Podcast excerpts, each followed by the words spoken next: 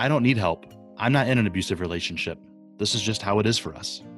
It's a lie we tell ourselves, one that many in abusive relationships repeat until they believe it. But there's hope. Welcome to I'm Not in an Abusive Relationship, a podcast about surviving domestic and sexual violence. This show is about hope. You will hear from survivors of abuse, and their stories may sound familiar. They may even inspire hope.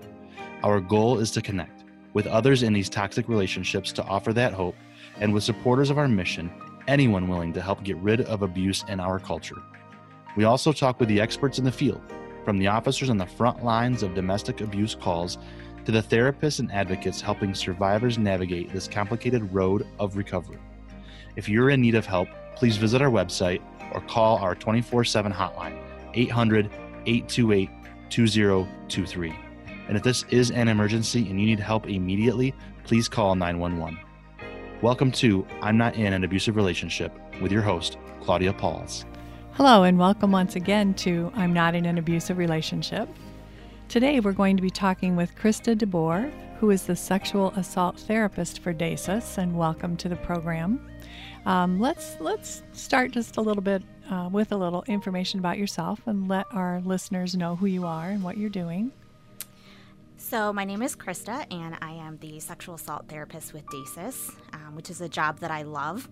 I love getting to meet with clients and sit with them and help them process whatever they're going to process with me. It's one of the great joys that I have that gets me up and going each morning. Wow, kind of getting to watch them from maybe their lowest spot to becoming a survivor and figuring things out going forward. Yes. And how did you get into this kind of work? I think that many of us that come to the helping profession in general come with a story, a narrative, some experience that has probably caused some pain, some suffering. Mm-hmm. And I think when we've worked through that, it gives us more insight and wisdom to help people that are maybe going through some similar things, maybe some different things, but to have that common understanding. And I don't think I'm any different from that. And I think what really drives me is because I've experienced hope and healing, that that's something that then I want other people to be able to experience too. Right. Having walked that walk, for lack of a better term, yourself, being able to help people along the way. Absolutely. And I think that's what motivates me, is to see that hope and healing, because after you've processed and after you are able to bring meaning and purpose and finding yourself, I think that's the healing process. And I think you find freedom when the worries and the doubts and the fears and the hurt and the pain all come together, and you can say, yes, this was difficult, but I've been able to find this meaning and this purpose for my life. And I think that's ultimately freedom. Oh, that sounds amazing, right? And I think we can get there. I think that we might not be able to experience fully on this earth, but I think people can experience a taste of that. Mm-hmm. And I think that sometimes that taste is enough to be transformational. Transformation is what we're kind of looking for, too, with hope and healing, and those are two words that we use often on this podcast. Do you work with groups, with individuals, and obviously with DASIS, so I'm not sure how you came to be with DASIS. So when I was in my master's program, I was doing a trauma across the lifespan specialization, and as part of that, I needed to do what we call trauma-informed work, and so I needed internships where I could kind of experience some of that. And so my first internship was actually with DASIS. Mm-hmm. So I was working with an advocate. I was working with our director of advocacy services, and so I basically just followed that advocate around everywhere she went. So it was helping with groups, going on home visits, going on the emergency responses, basically anything that she was a part of, going to mm-hmm. meetings, anything like that. And then Deb, who's the director of advocacy services, was one of my supervisors. And so she just mentored me and helped pour into me. And so it was a wonderful experience. And that was how I first got to know DASIS. We've been pretty lucky with being able to grow our staff by people knowing about us and having some internship opportunities. Several of our staff members have started as interns with DASIS, so that's kind of a really nice thing that interns obviously look at what DASIS is doing and how they're helping people and want to come back, which I think says a lot for DASIS. So I'm so glad that you did that as well. Yeah, that's amazing. Wonderful. Great. It was a wonderful experience. Great, good. So let's talk a little bit then, like, when you meet a client, I don't know how much you can talk about when you meet a client, how you're able to help them, listen to them, lead them forward from where they are. Yeah, I think that for me, being a therapist is really a sacred space. So when people come to me, and often it's with a lot of hurt and pain, mm-hmm. and trying to find understanding and meaning and belonging, I think a lot of times. And the way that I kind of describe it is because of experiences, and often traumatic or ones that caused us a lot of pain. And ones that the victim probably didn't cause themselves. Right. That were perpetrated or happened mm-hmm. to them rather than they created. And I think what often happens as a way of protection, that a wall goes up. And that wall is serving a purpose.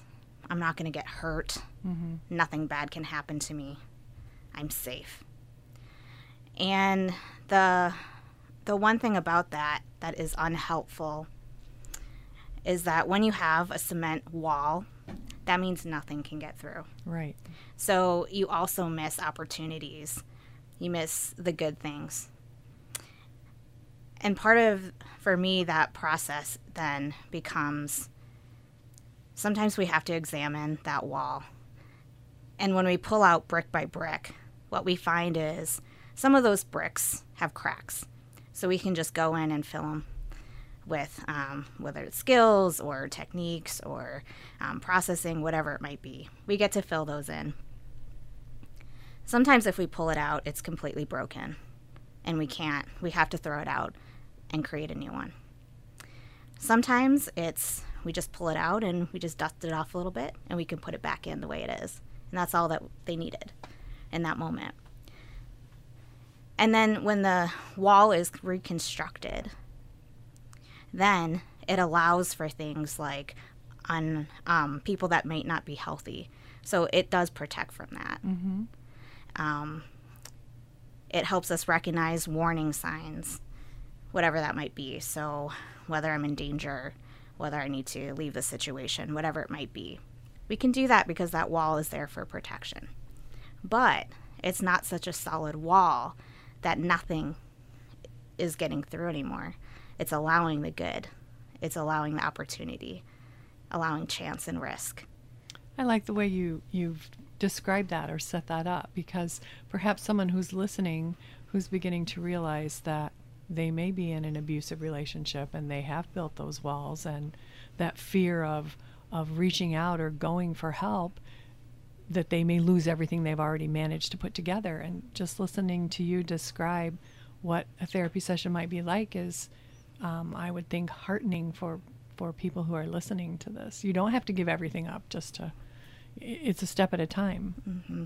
Yeah, and it's a safe space. I really try to work hard to create that, because I understand what it's like to come into therapy and have to share your business. And it's kind of the opposite of what the world tells us. Mm-hmm. The world tells us to be strong. It tells us to have our guard up all the time. It tells us the world isn't safe. And the opposite of therapy then becomes openness, honesty, and vulnerability. And that vulnerability piece can feel like I'm exposed and I'm bare. And that can be scary. That's scary for anybody. Mm-hmm. And I think I know that fear, but if we can do that, that's when the work is able to happen.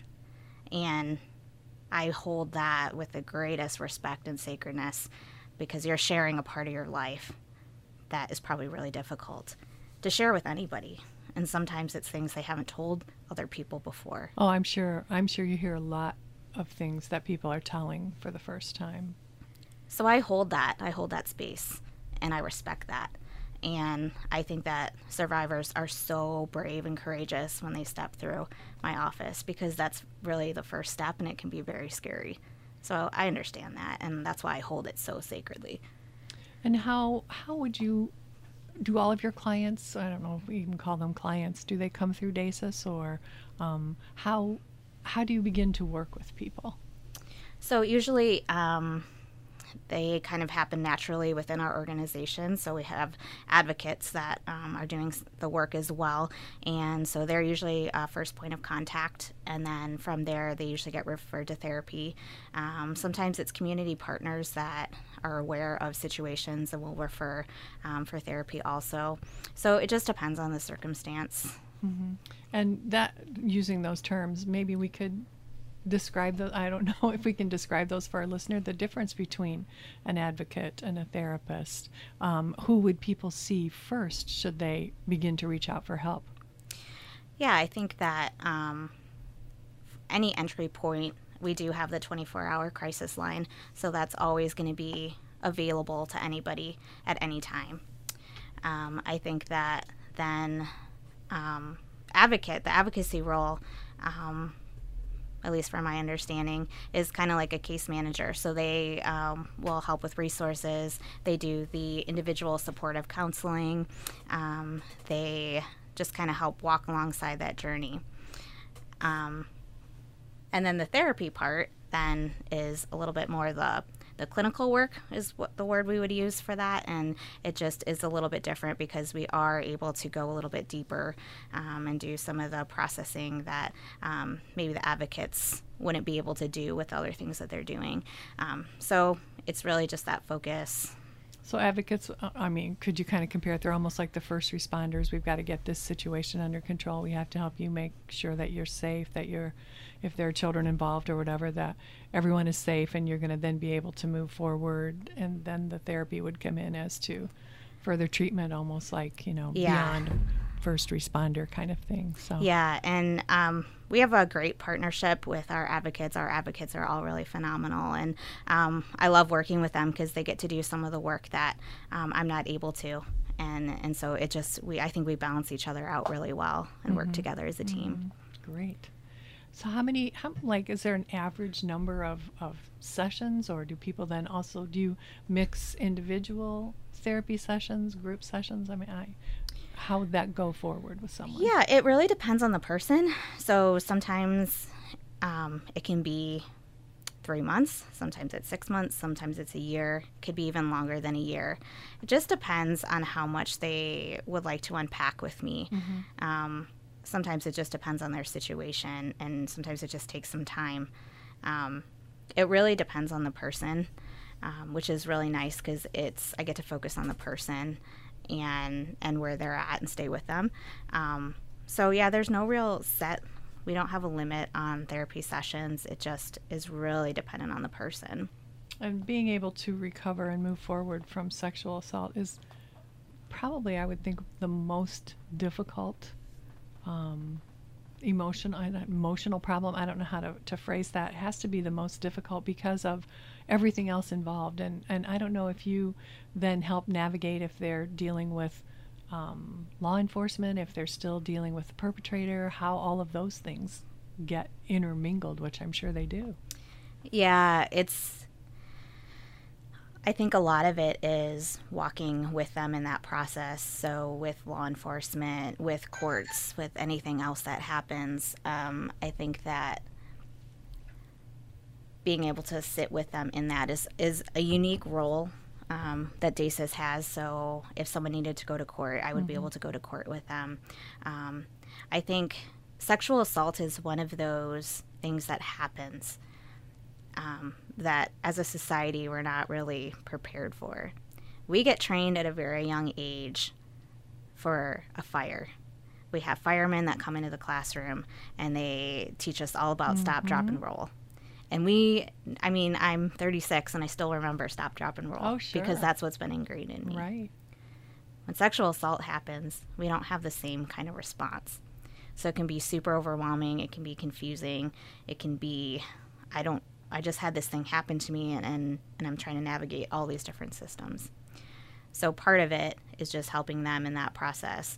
This is the next step. This is the next step. This is the next step. You're not going to do it alone. We have our advocates. We have, therapists. So we're going to be alongside you, and we're going to work together with you. So if you want your advocate and the therapist to come with you to court, we're going to do that. That is a huge benefit, I would think, just knowing you don't have to do it by yourself. And also knowing that people believe you. That's another part of that sexual assault healing, is that you don't always get believed the first time you tell somebody or the first time you're reaching out for help. And to have someone that's really on your side and knows what you're talking about and believes what you're telling them mm-hmm. has to be a huge benefit and a giant step in healing too, I would think. Yeah. I think a lot, or sometimes, I won't say all the time, sometimes because we're not trained as a society, people aren't able to respond for various reasons, and to be believed. And I think that to be able to come to a safe person and to be allowed to just feel what you're feeling, to say as a therapist, I believe you. Mm-hmm. I don't get to be a part of your family. I don't get to be a part of anything outside of it. But to be here and to say, I believe you, and I'm going to sit with you for however long it takes. You are not going to do this alone. That's huge. That's absolutely the first step in healing. Well, and also you were saying, society is trained to help or react in certain ways. And part of that, and maybe this is just my take on it, I don't know, but part of that, fires happen, but sexual assault shouldn't, and crime shouldn't happen. Those aren't things that really you could say, well, I think this is possibly something that could happen in my future.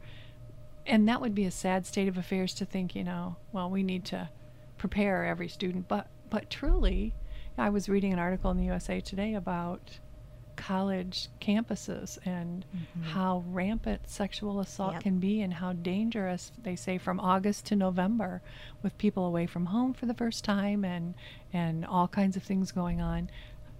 And now so many campuses are truly addressing, this should never happen, but it is something that does happen on campuses, and things like that. So maybe our podcast is going to help people realize that, no, it should not happen. But yeah. It does and needs to be addressed. Yeah, it's never acceptable. I think that, unfortunately, it takes really big events like the Larry Nassar scandal, the USA Gymnastics mm-hmm. scandal. I think even human trafficking busts that we hear about. Right. It takes those events that are so awful that prompt action. And sexual assault is one of those things that we don't want to believe happens. I think it's much easier to ignore it. Mm-hmm. There's a lot of reasons for that, but so it's not that easy topic.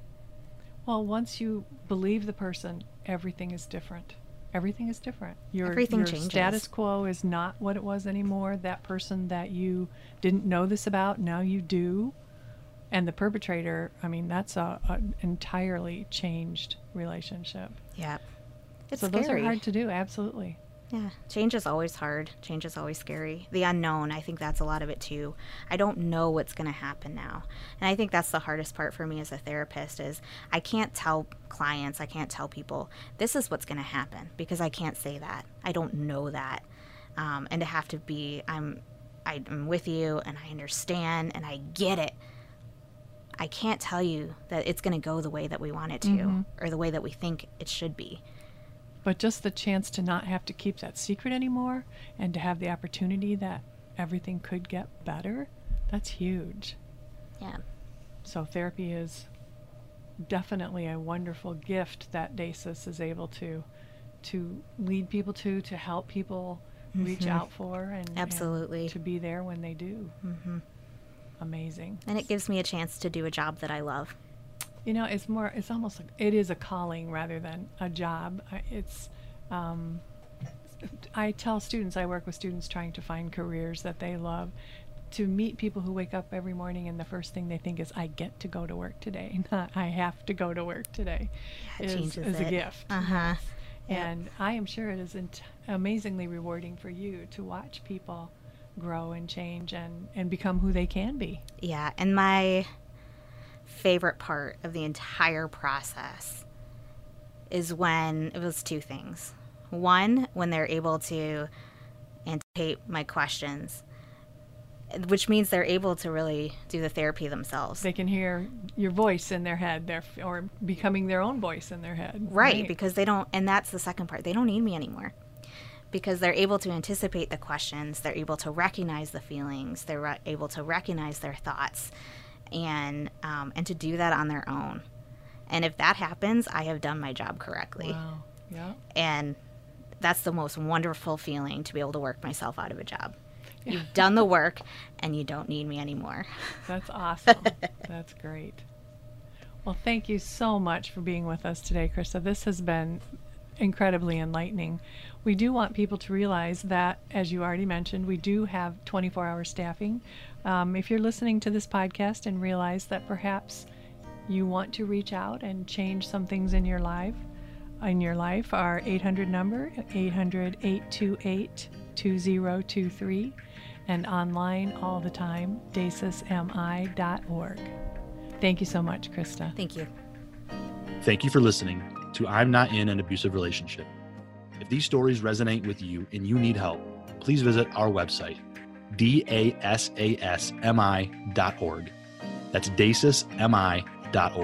Or call our hotline at 800-828-2023. We are here to walk alongside you. Now, if you know someone who might benefit from our show, please share it. Social media, email, simply telling someone about it, all help us spread the word and help us to combat domestic and sexual violence. We also welcome financial and volunteer support. That information is on our website. Thank you to the staff, volunteers, and board of directors at Domestic and Sexual Abuse Services. This podcast is produced with the help of a committee of dedicated advocates. Thank you to WBET Radio in Sturgis, Michigan, for the use of their studio. This has been a podcast about surviving domestic and sexual violence, and a production of Domestic and Sexual Abuse Services of Michigan.